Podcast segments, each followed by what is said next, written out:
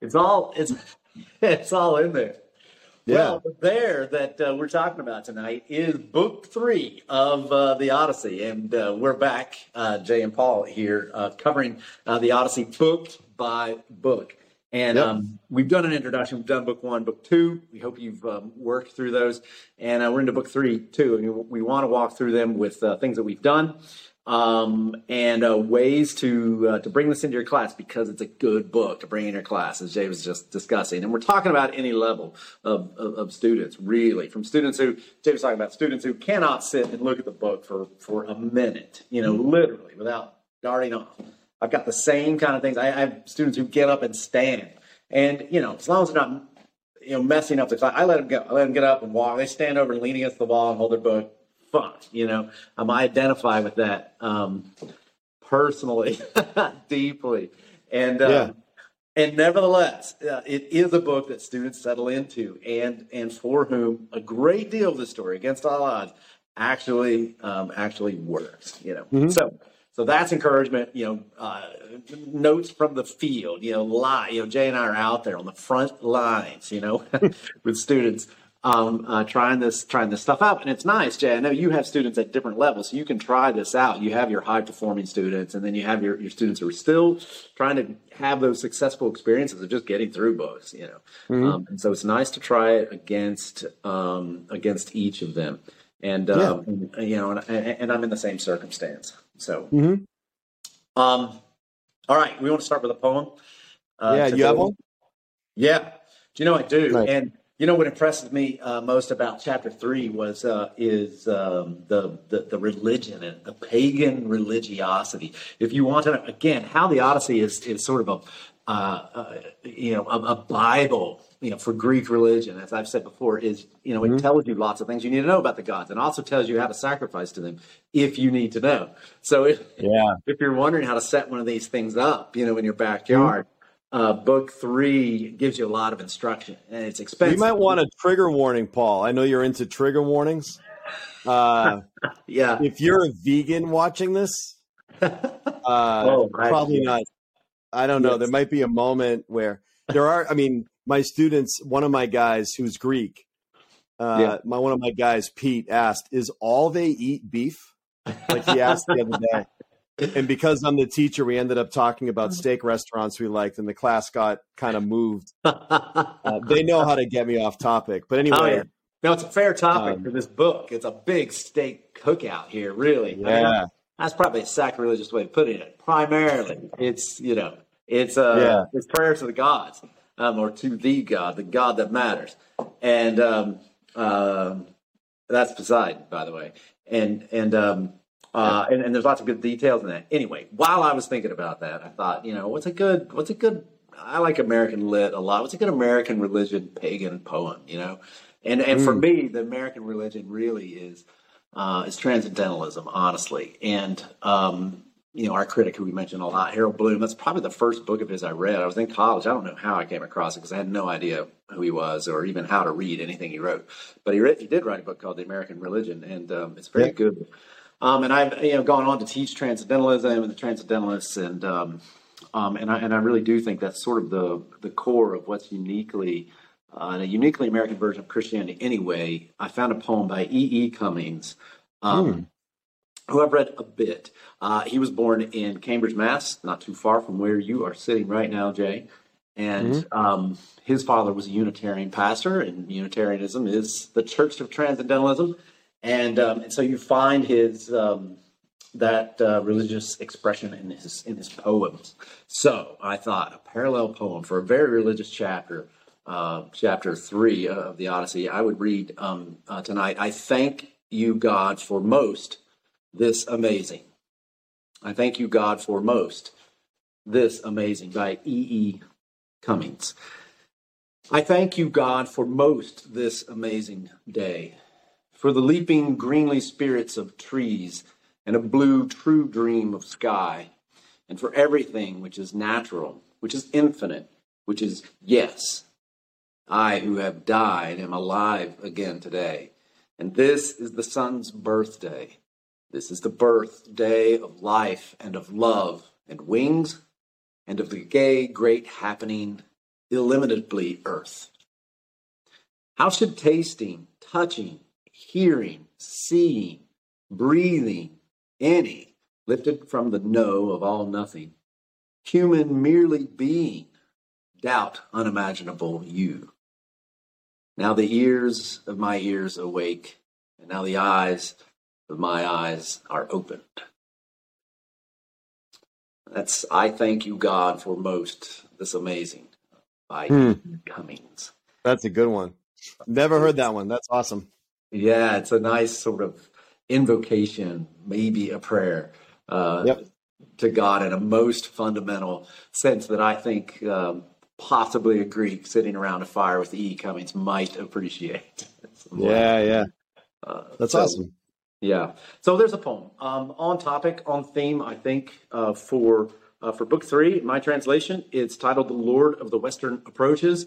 As we uh, left off in book two, um, Telemachus is off and and running. He's up. Um, he's active at the instigation of Mentor, uh, Athena, and the guise of Mentor. Um, he's taken off to to to take action, to um, no longer just sit around and um, you know let bad things happen, but to see what he can do, and also possibly uh, to win some fame in the world uh, for his own name, as um, as Agamemnon's son did, as we're reminded over and over, and that comes up again in in, in book three. So he's off in sailing um, down to sandy Pylos to see old Nestor.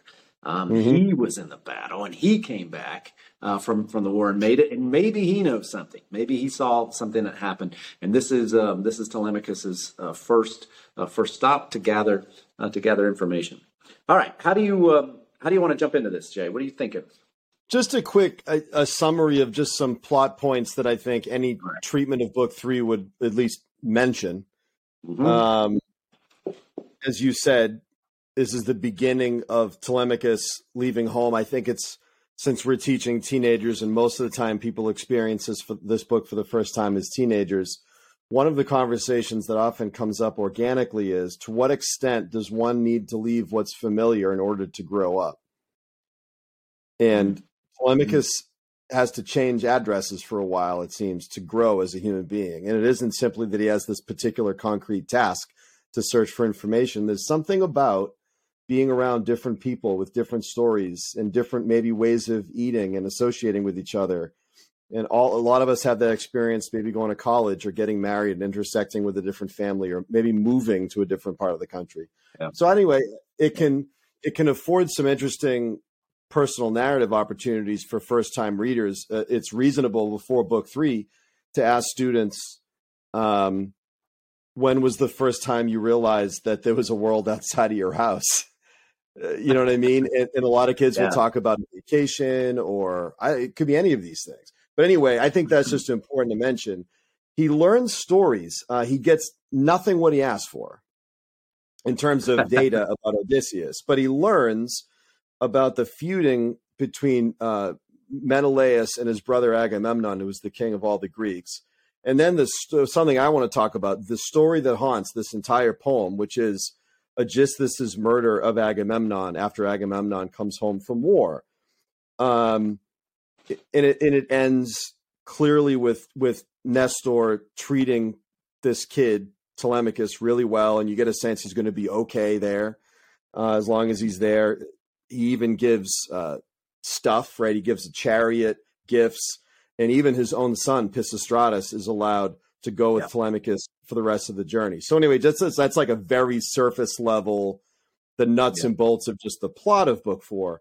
But it's Yeah. the beginning of Telemachus's world getting a little bit larger than his hometown, and I think that's uh, Yeah. that's an easy hook for first time readers, especially if they're kids. I think. Yeah, that's good too. And it's not too application y, really. It's really on Right. topic, I think. It's very much a part of the plot because the book the book opens as soon as they get there, uh, Telemachus practically loses heart. He realizes, like you say, this is maybe the first time he's been away from home and he doesn't know how to talk to people, you know, away from home. He's never he's never interviewed anyone, much less a king uh, before. He doesn't Yeah. know. He doesn't know what to say, and so he almost kind of backs out, really, in the beginning. In the beginning of the chapter. So what you're saying is on the page. Uh, Telemachus comes to realize I, I don't know what to say, and he says this to to, to Mentor. I don't know what to do. I don't know how to talk to talk to anyone, any of these people. And mm-hmm. mentor says, "Hey, hey, not a time for for being bashful or shy here. Step up, yeah, and don't worry about it. Your reason and your instincts um, will will kick in, and your heart, your humanness. Just speak out of your, you know, he says basically, speak out of your heart and out of your mind, and you'll be you'll be fine. But step up. It's time." And so, yes, that's that's it's a good hook, like you say, for our own students, especially when we do this in ninth grade. A lot of times we've done a coming of age kind of theme, you know. So we've, we've talked about in ninth grade. I mm-hmm. think it's very commonly done in high school, and this just fits, you know, hand in glove um, with it. So, um, yeah, I think that's I think that's very much on topic. Hmm. Um, so uh, Telemachus uh, pops in. I also like the point that you make, and I would like to emphasize this is a fun theme. I don't, I don't know if it's a theme or a motif, maybe, of people not getting what they're asking for, or um, things yeah. not. there's a whole elaborate chapter here with lots of interaction and information, but it's not exact. It's not directly. It's it's right. indirectly always um, some kind of further. I mean, he leaves with an idea for a place to go to get more information. You know, Nestor tells him, "Why don't you go and talk to Menelaus? Not that far away. You can drive mm-hmm. over there." He was, I think, it was the last one home. He could probably tell you something like this. And yep. um, yeah, it's great. But as far as you know, if you're if, if Telemachus is taking notes on you know what does Nestor you know know about Dad, um, there are no notes in that column. You know, there's nothing, mm-hmm. you know, nothing there. It gives an elaborate just to, story. Just to, just to, preview this, my homework question after book three is: um, book three it doesn't achieve its goals. It do, it doesn't give Telemachus data about Odysseus. So why is it there? And I think yeah. there's a lot of interesting possible answers. You and I are probably going to delve into them. But just as am- dealing with amateur readers reading a difficult text, it's a good uh, object lesson in that difficult texts are nuanced and layered, and not every layer looks really obviously important in real time as you read it. Mm-hmm. Sometimes you have to wait. I think I think we're used to kids particularly would be used to a show on Netflix or a film with where the first 40 minutes you're not exactly sure why things are happening the way they are, but because you've watched a lot of Netflix shows, you just sort of trust the process. But in books, so often, Paul, right? Kids get impatient and want to know all the answers right away. And that's just not how these things work. And it's yeah. okay. It's okay to say that. And, you know, he yeah. doesn't get what he wants in book three. So let's just presume. I always tell students when you're in the hands of a great writer, presume everything matters until you have a reason not to presume it. Yes, yeah, and hang on yeah. and wait. And I'm always pushing back against that.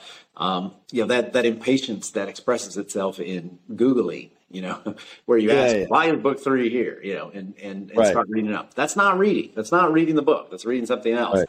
But that's not the pro. It's not what we mean by reading. By just sitting with it, um, yep. developing trust of the author, as you say, and then mm-hmm. sort of keeping track in your mind of of these things that I need answers about. I need to follow up on and, um, mm. and, that you can call the author to task on, you know, in the end, and maybe and maybe you don't get an answer. And you say, "Look, I got this against Homer. I felt jerked around, you know, by the story. There's way too, yeah, many, yeah.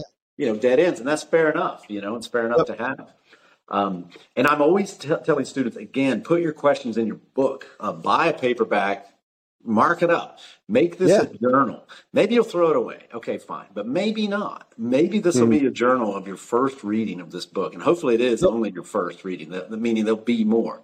And um, you can come back to yourself um, and, and revisit yourself in the book and see the questions you had and the things. This is a book that's well worth you know, journaling your life into, in a sense, you know, uh, tracking yourself by, tracking your understanding, your skill mm-hmm. as a reader, your questions as a human being. Um, put them in these pages and and hang on to them. I'm always sort of pushing uh, pushing this, and this is and this is one of those easy ways to do it. Why is this? Why is this chapter um, here? Sort of, you know, sort of question.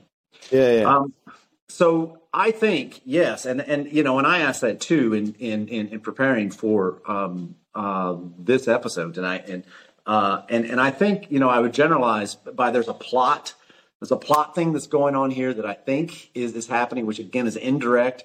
And then there is a, a sort of, um, I don't know, a dramatic thing happening too. I feel, I feel like there is um, a building of expectation uh, that, that that's happening around essentially Odysseus, around the meeting of the meeting of, of Odysseus. There's some, there's some tension.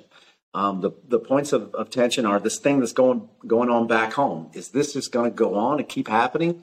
Uh, Telemachus says in this in this chapter he can't imagine it not happen. He can't imagine it going away. He can't imagine him setting, you know, the house in order or the order or the house being set in order again at all.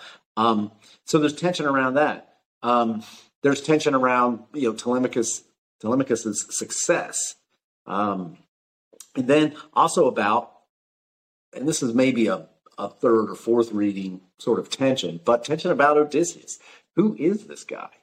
Um, mm-hmm. And Telemachus articulates some of this, but as a reader, um, but maybe we know, we think we're supposed to know he's a he's a he's he's a hero. He's going to come through or something. But if you let right. yourself walk with Telemachus, you know, and especially if you don't know the book, you don't know that. You don't know, mm. you know, and and especially in and, every age has a its right to be critical. But in our critical age, you're asking, is Odysseus actually a respectable person? I right. think it's, it's a fair question. It's a fair question. It's a fair question. Right. You should ask that all the way. You know, just because he was right. venerated in another time, are we going to venerate him now? And right. so we don't know that. And I think that tension um, is building in the story, and it is building in this chapter because we hear someone who knows Odysseus talk about him. Now, that's not the final word. Nestor doesn't have the final word on anyone. But one of the ways a writer builds a character is by testimonial, by other characters. What other other characters say about uh, about mm-hmm. a person.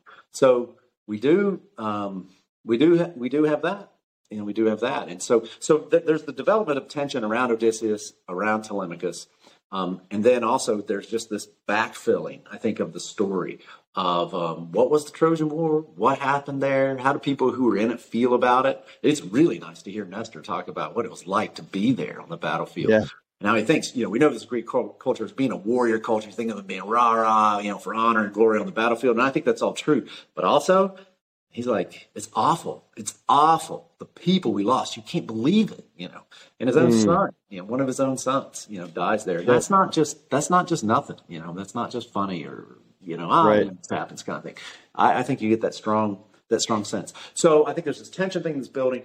Um, and then there is this backfilling of, of, plot stuff about the about the Trojan War and how how that thing worked. Um, and then you know what's important too, in light of what you're saying, yeah, is is a double tension. There's the tension of we're trying to read these moments and learn about them. Is this tension and ambiguity? The same exact thing lives inside of Telemachus, who knows nothing. He knows what we know. Yeah. So it's almost like we're method reading when we read of Telemachus experiencing this because we are experiencing it. When yeah. he's confused, we're confused. When he's yeah. shocked the realism of the pain of war trauma, we are too. Why would he know about that? The only men he's ever been around are suitors who haven't done anything. They don't even make dinner for God's sake. Never mind fight. So the previous yeah. generation of men are all right. dead. So he doesn't know. This is all shocking. So whatever mm. we're feeling in these moments as we're learning about this, is what he's feeling. That's part of the brilliance of yes. Fleming. And I try to drive my students down that path. Let's walk with Telemachus. And as soon as if someone steps out and starts saying, "Well, it'll all be all right," or some version of it, it'll all be all right, Odysseus, like you don't know that. How do you know that? No, he's not sure? holding a book. He's not holding a book with that many more pages in it, knowing a bunch of other things going to happen. Yes. yes. Anybody in this book could die right now. That's what they're thinking. Right. That's right. That's right. And that's and that's basically is the expectation. And so I like to try to drive my students into Telemachus's position and uh, create some doubt around them. Uh, emphasize his doubt, which I think surprises them. You know that you know that line uh, we pointed out before in book one, I think it is, where he says, "They say I'm his son, but you know I don't know. Who can yeah. know? you know, I mean, that's right. you know that's I think that's a surprising line. So I push I push into that. There's another one like that um, in this um, in this book uh, too, where uh, Athena gets uh, kind of upset.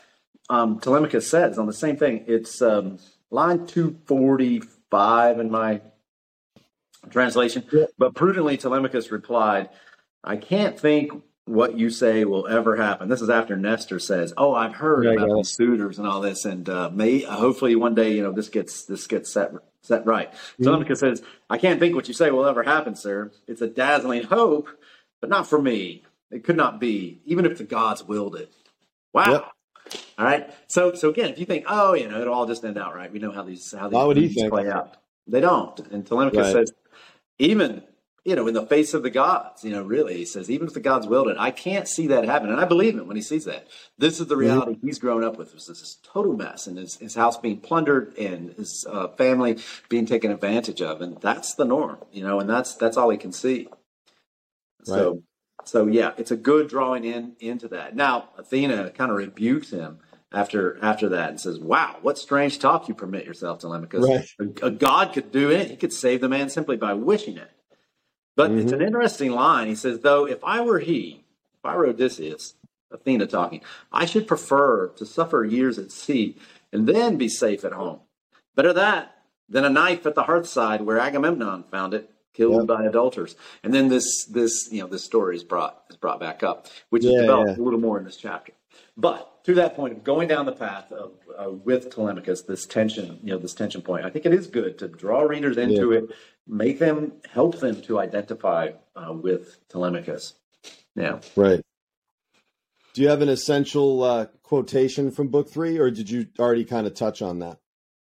Um, I like that one, the strange talk, uh, the strange talk one. That mm. one is um, is kind of essential. I also like to point out uh, in in the beginning again to this this thing I know we've talked about uh, before already, but um, when Telemachus arrives, there's already a huge sacrifice going on on the beach.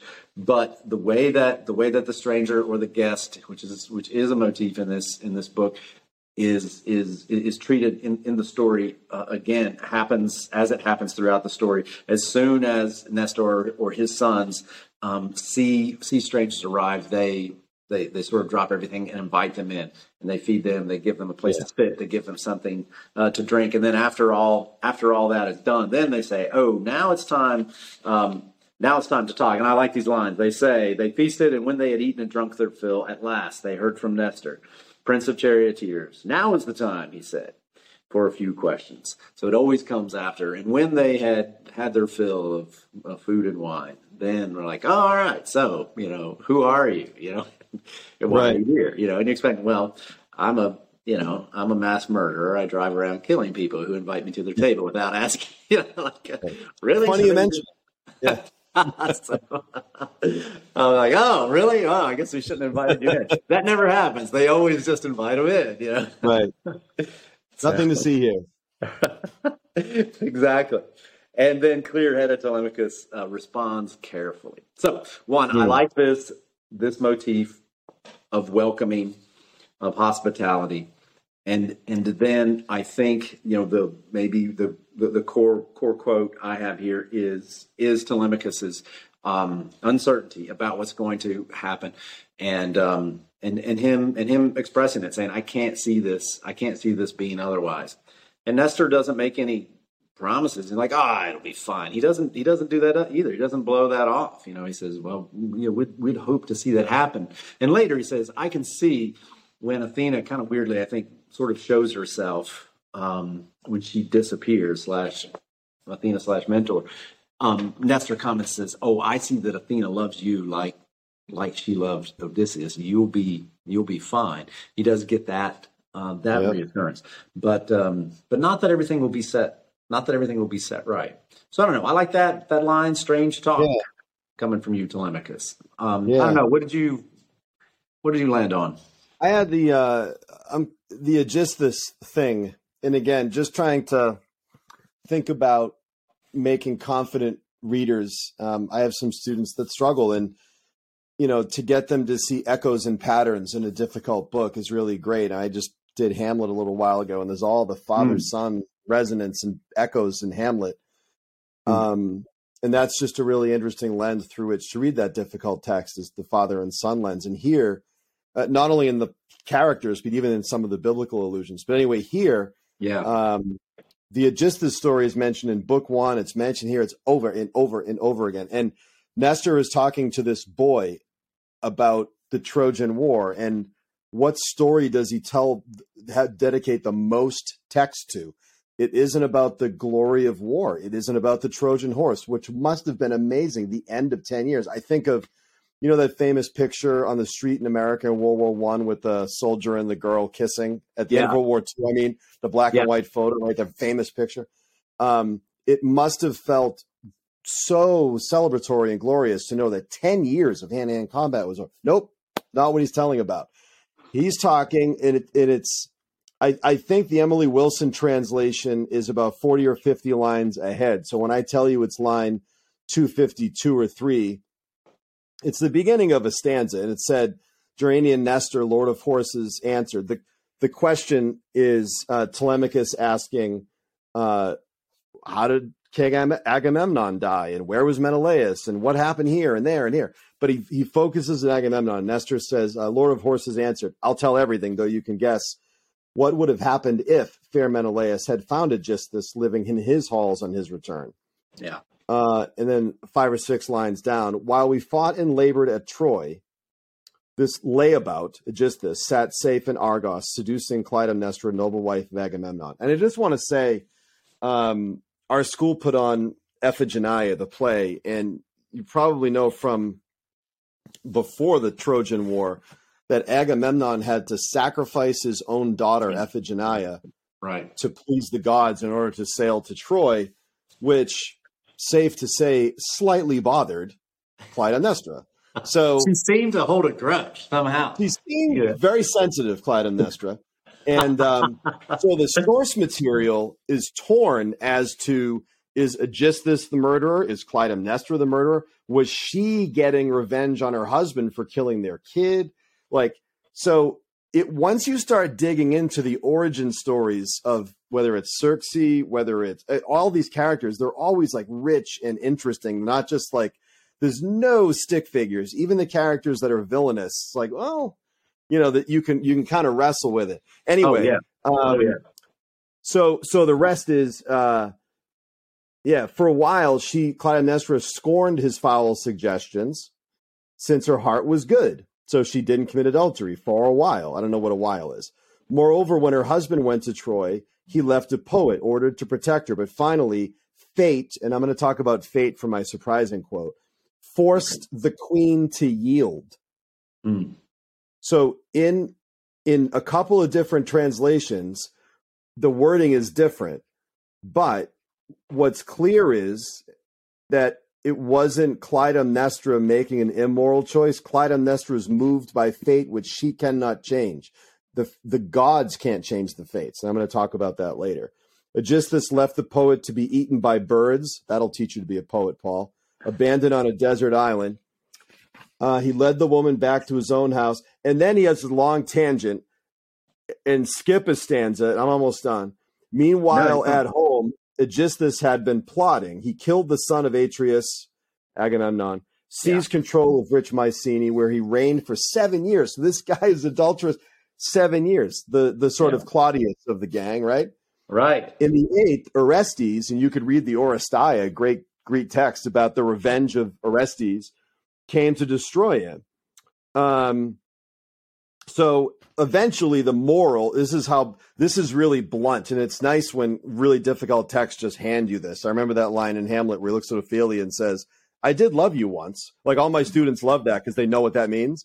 It's like yeah. here uh, nestor says the moral is you must not stay away too long dear boy when those proud suitors lurk inside your house. They may divide your wealth. May... so it's like well no you have to take care of your house because look what happens when you don't take care of your house yeah. You know?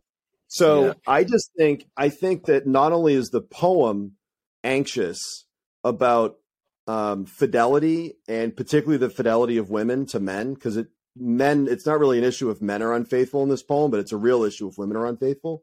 Mm-hmm. Um, be, and we know the poem is anxious about it, but Nestor himself is anxious to tell Telemachus about it. So on every level, there's a lot of anxiety about fidelity and particularly this particular story, because Agamemnon is the king of the, the the whole Greek for the highest higher up, and this happened to him. Yeah, it's shocking. Like it's shocking. It's the last person yeah. this should happen to. And, yeah. and so, yeah, this, this repeat of the story just plays over and over, especially later in the book when Odysseus comes comes back home and the carefulness, the excessive carefulness um, he right. takes. The, the the poet reminds you of this. Well, don't forget, even the likes of Agamemnon, you know, Odysseus's general, you know, essentially the guy above him, um, was not careful enough. He just bombed in honey, I'm home. I know you've missed me deeply, you know?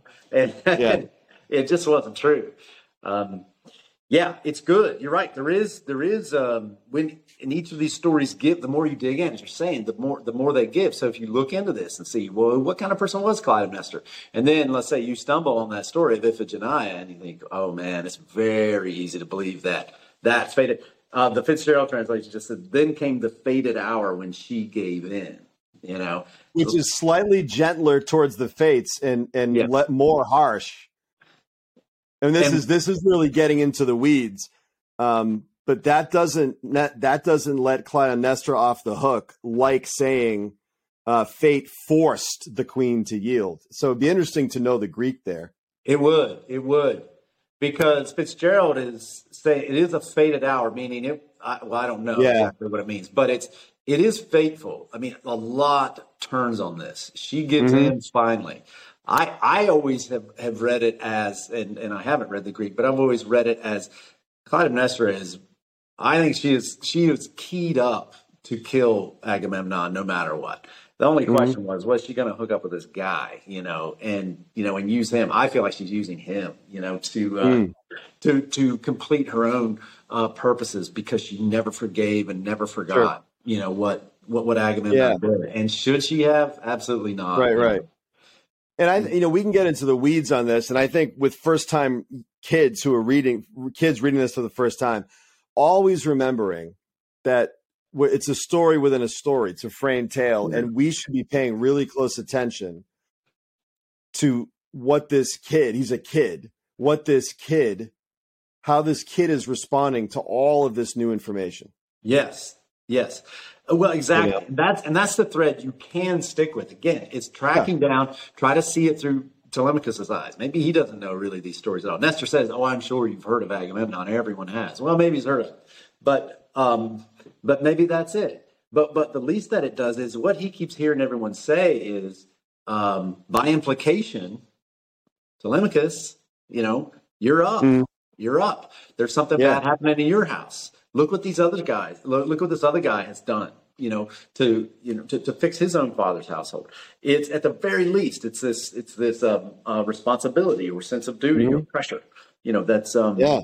that's introduced to Telemachus. So that And I just wanna- with. I want to throw this out, and I have I haven't thought of it. Something you and I have been talking about have made me think of it. I mentioned earlier on that the suitors, while villainous, the Ithacan suitors, while villainous, clearly villainous and impious, uh, also are speaking to the fact that there's a leadership vacancy, which in this universe is incredibly dangerous.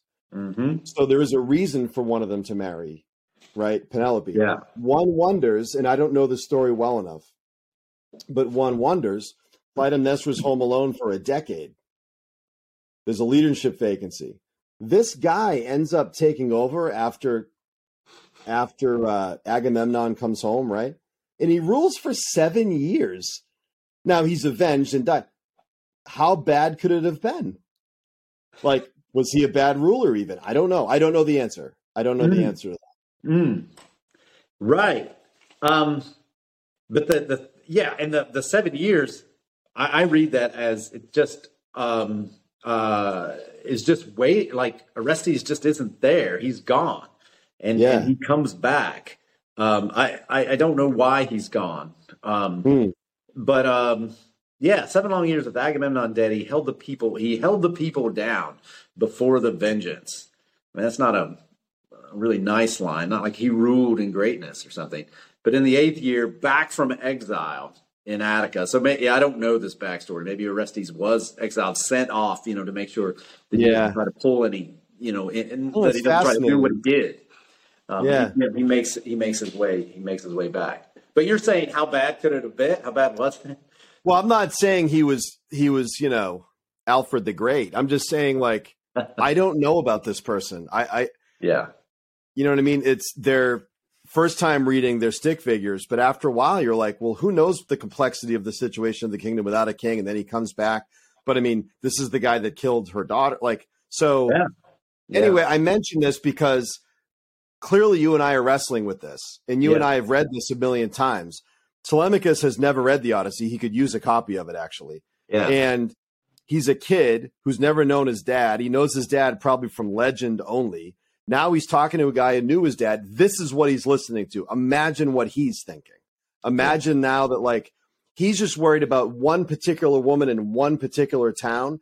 And now he's realizing that the nature of these relationships themselves are often treacherous and complicated. It isn't simply my mom's sad, my mom's in trouble. It's no, this is troublesome as a situation globally. Yes, right, right. It's it's caused enormous amount of problems, and you could get lost. Not only could we get lost in the weeds of the story, Telemachus, any actor, mm. anyone who wants to grow up and take on responsibility, which are coterminous things, I think, Yep. Um, is, is, is seeing the world around you that it's just not battery operated, that someone didn't just click on, but that you mm-hmm. have a role in it in, in, in keeping it keeping it rolling, and you're trying to figure out what what your role is. Telemachus could get lost in it and not find it. Right. And so there are questions of a lack of leadership. Every time there's no lack of leadership, it's dangerous, you know. Yeah. And, uh, and, and in every in every world at every time, that the suitor yeah. have an argument they do. They do have an argument. Mm-hmm. Um, but but but the, the point, and I think this is good too for our, for our students to drive at, at them, trying to understand all the historical problems, all the political you know nuances even if political just means your own family let's say uh, nothing broader than that that's hard enough but but what and, and you may never do it but what you can drive at is is, and this is what Telemachus, I think, keeps coming back to him is what do I have to do? What is my responsibility? And you get from the story, and, and, and these wise men, uh, or the men who speak to him anyway in the story, keep telling him, mm-hmm. you need to set the wrong right. You know, if your Orestes, yeah, maybe, you know, maybe, maybe his dad wasn't, you know, he knows his dad killed his sister. Maybe it just right. wasn't that bad of a king but it doesn't matter. What matters is what right. do you have to do? If someone if someone defiles your family, you know, let's say, um, then mm-hmm. your job is to take care of that. And, and so yep. take it on and, and, do that with the God's help, you know, as much as possible. Yeah. Take it on. So it's like it's weeding through, you know, all of the distractions and all the stories that Telemachus is aware of. Um, and finding the thing that you're, you're you're responsible to too. And I and I love mm-hmm. You know, I love this that Homer doesn't make it just a straightforward thing. The fact that Agamemnon is kind of awful, really. I mean, he's awful. His his move, I mean, killing Iphigenia is pretty hard to justify. It seems like just a political move. You know, he's about to lose the coalition. He's going to lose his right. leadership. They've got to get going, and so he does right a horrifying thing, you know, that that, yep. that kind of piece. So it's not a, you know, it's not a, a black and white story. At, yeah, yeah. You know. Um, what about your surprising quotation? A surprising quotation from book three. Yeah. Um. I just have a word. It's not even a quotation, but do you really? Yeah, just the. Well, do you want to go? I don't know. I don't have anything too too surprising. The only other I have a little. I have a little thing, and we probably this probably actually connects to your notion of religion. So this, we probably could just chat about this, but let's do that because we haven't really talked about the religion part, and that and that and that's yeah. what I always remember from this chapter most. Just about. Well, I, am going to connect this, if you don't mind, to my link. We have always it, obviously important quotations. We have surprising quotation. We have lingering question, and it's kind of connected to that too. But it's this whole idea of fate that comes up a few times mm. in that you know the fates were actually three women. Uh the fates or the Moirai the word mm-hmm. means to share or portion like to apportion out people's fates right? Right. So this is like the audience of this poem had this notion that there was a, a fate called clotho. Yes. And she would spin the thread of your fate lachesis who would measure out how long your life would be. Mm. And then Atropos the inflexible. I love yeah. that. that. Um, yeah. I have some family members that have that epithet. No, I'm joking. Um, and Phyllis the inflexible. Um, she's a lot of fun at parties, but she chooses the timing and manner of your death. So this character is is fascinating. Aristotle writes about them. Plato writes about them. Yes. But here's the interesting thing. So, oh, they're also this is funky they're fatherless. I was reading this. They're fatherless children of Nyx or the character Night. Hmm. Who's the other famous fatherless creature we read, read about in Beowulf? It's Grendel. Like that whole thing is fascinating to me. Hmm. But anyway, uh, these fates have this like primordial force that seems to transcend even the will of the gods. And there seems to be in classical right. studies a lot of debates, uh, debates about the power of the fates relative to the power of the gods. Regardless. Fate isn't an idea in book three. Fate is spoken out loud, mainly by Nestor, numerous times or a few times, key times. Um, so I mention this because if Telemachus is growing up and widening his world, what better way to do that than to both physically leave your geographical home, see other ways humans in the world interact, other ways to see humans pray to the gods, mm-hmm. and then hear about this other, even more transcendent force. So his life in in sort of imaginative landscape or moral landscape after book three, if he listens to all this, has become enlarged exponentially. And I think that's a huge my lingering question, what's the point of book three? I think a lot of it is it enlarges Telemachus's worldview to include different things in nature and supernature. But what that means too is because we're seeing through Telemachus's eyes and learning about the landscape, the same is true for us as readers. That we're in a world where anywhere you go, there's very different behavior. He didn't know that. He never left yeah. his house. Yeah. And then there's different ways to deal with gods. And then there's this notion of fate that seems to even transcend that. So I think I think both for Telemachus and the reader after book three, um, there's just lots possible now. Now we have no idea, and that's like really exciting. It's not great if you're Telemachus, but it's really exciting if you're the reader. I think.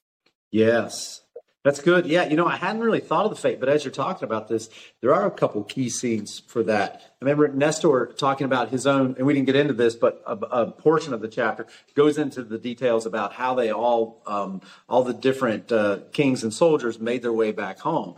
And uh, Nestor yep. goes into detail about how he could tell something was up with this fight between Menelaus and Agamemnon and their men trying to decide whether to stay. They held a meeting at midnight. Who does that? Everyone's drunk. That's insane.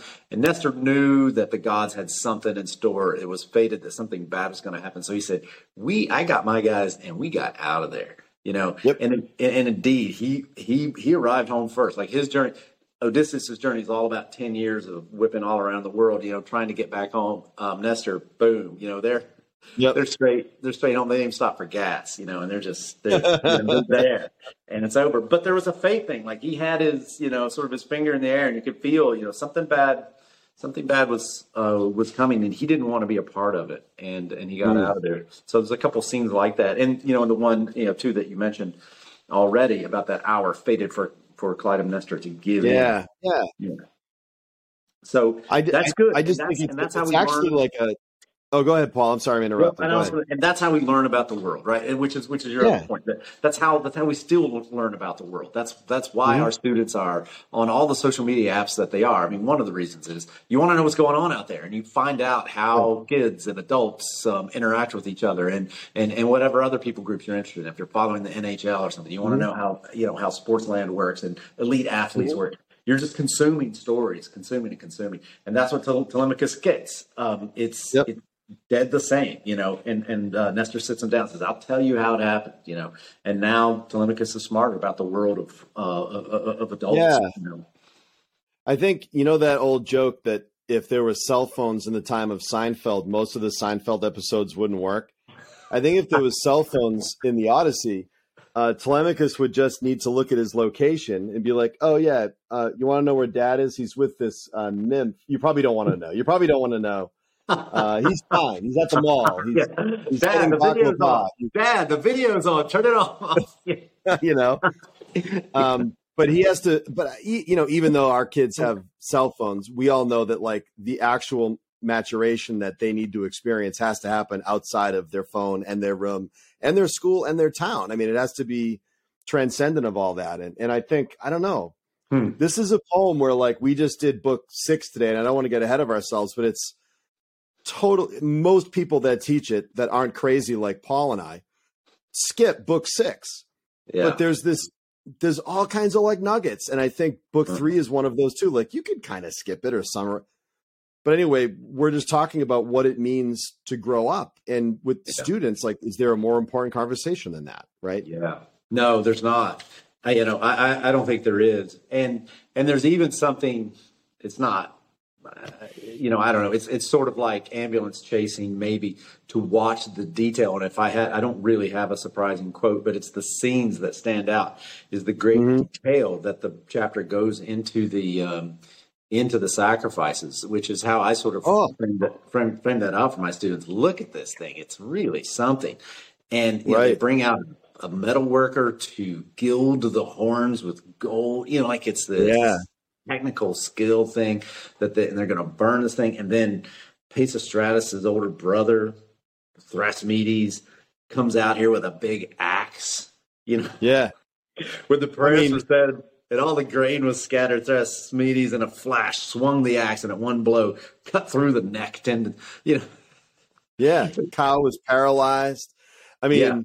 I think we've been very friendly to our vegan listeners uh, until now. Thank you for that. Um, Yeah. yeah. But it's- now it's apocalypse also- now. You know that but at the end also of- like th- th- this is uh it's very like organic butchery like this this animal every part of the animal has a purpose and it's either Yeah. consumed or offered in a sacrifice to the gods so Mm.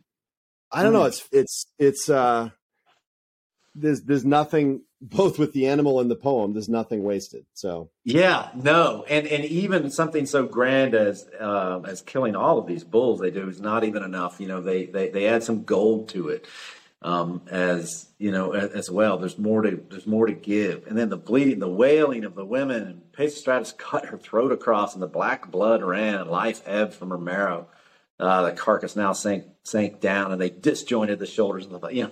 They just go in Yeah. and they wrap them and burn them and eat them, you know, and they're pouring out some portion of it, just throw it in the fire, you know, just burn it. No one's going to eat it. And then they cut off pieces that they do eat. It's, it's, it's great. And I, I found my students, you know, sort of interested in this, you know, in the mechanics of how, of how this, of how this works. And so they're Mhm. learning, and, and you can imagine Telemachus sitting there watching, maybe with his mouth hanging open, like, what on earth is happening? This is, you know, this is really gruesome. And and it's something maybe, maybe your students just pass on, maybe they don't want to hear it, but others sometimes are, you know, are, are captivated by it. It's a connection with uh, with the world and with you know with animals and and and with their and with their food even you know we're so we're so distant from that one summer teaching i worked on a i worked on a farm um, in uh, essex massachusetts and uh, there was a, a chef who ran it and we slaughtered chickens every thursday about 20 uh, chickens. And i've been so so far from anything like this but you know at one o'clock that day they were all running around pecking the dirt. At six o'clock that evening they were in an ice chest you know heading down to boston to a restaurant you know literally. Yeah. And um, it's a it's it's something our students don't you know don't don't experience. So again as a as a way in there's a religious thing to this that they may be interested in just how the Mhm. religion works the um, what is owed to the gods um, and then also just a, a, a living in the world in a you know in, in, a raw direct contact um, sort of way. Um, that, that that's described here. That's that's um, um, I don't know. That's eye opening. That's interesting, and certainly for Yeah. students, it's broadening. You know, it's broadening his mind, broadening, yeah broadening his world. I don't know. I don't know if he went to church all those years. You know, while he's waiting for his dad to come home. Maybe he was just sitting at home, you know, Sunday mornings or Saturday nights, whatever. But he's at church now Yeah. on the beach. You know, with with these Yeah. bulls and the axe. You know, and Yep. seeing seeing religion. You have to see that. You have to deal with it. And I say that, Mr. Well, you have to know whatever Like your you- religious you know background or commitments you know Yep. end up being even if they're nothing you have to deal with it like it's something you have to you Right. have to take on you know as a you know as a person Yeah. and I, we could go down so many rabbit holes but I, the last thing i want to say is right. there was a time where you know I, for the very first time i visited my then girlfriend now wife's house Hmm. or like friends growing up and you go to their houses and then some part of you consciously or not even consciously realizes they cook differently than i do than my mother does or my father does they sit around the table differently they have tv trays and watch tv some people they do this or that and like your world gets a little bigger. And then the key to the Odyssey is what is it like going home after leaving home? And we're getting hmm. ahead of ourselves. Telemachus has that experience. And so that's part of growing up too, is is seeing home with different eyes. And the only way you can do that is books like book three happening to you. Yes. Yes. That is that is very, very well put. And so directly, if you're trying to hold the story to a plot, Telemachus doesn't directly learn what he's there to learn, but he grows and he, Mm-hmm. he expands and he does hear that his father is great. He also hears from Nestor that that that he looks a lot like his father. There's some encouragement in that, I think. You know, you are essentially you are your father's son. I can verify, you know, I've seen you both now. And, and that's something a little something he takes he takes with him. And and that's real life. That's how real life that's how real life Mm. works. It's not a mechanical thing Yeah. be out in a spreadsheet exactly, you know. Right, right. So That was pretty good for a chapter that most people skim over. yeah. So if any of you are listening and wondering what was it like when Paul and Jay worked together, it was a lot of this and not a lot of grading, but it was nice. Yeah, yeah, yeah, exactly. I'm still kind of there now that we're back. You know, I, I, there are a lot of papers I have not grading right now, this moment. You know, and I'm very happy to leave it that way. You know, so. Yeah, yeah. Hey, this was really nice, Paul. Thanks for your time. Yes, yeah, Jay. Thank you, thank you again. Thanks for your insights into this and just sharing how this live is happening in your, you know, in your class even this year. So, all right, Yeah. hey, we'll um, we'll catch you next time. Book uh, four, right? Yeah, we'll talk about book four. All right, sounds good. Thanks, right. Jay. Thanks, All right, Paul. Have a good bye. one. Bye bye.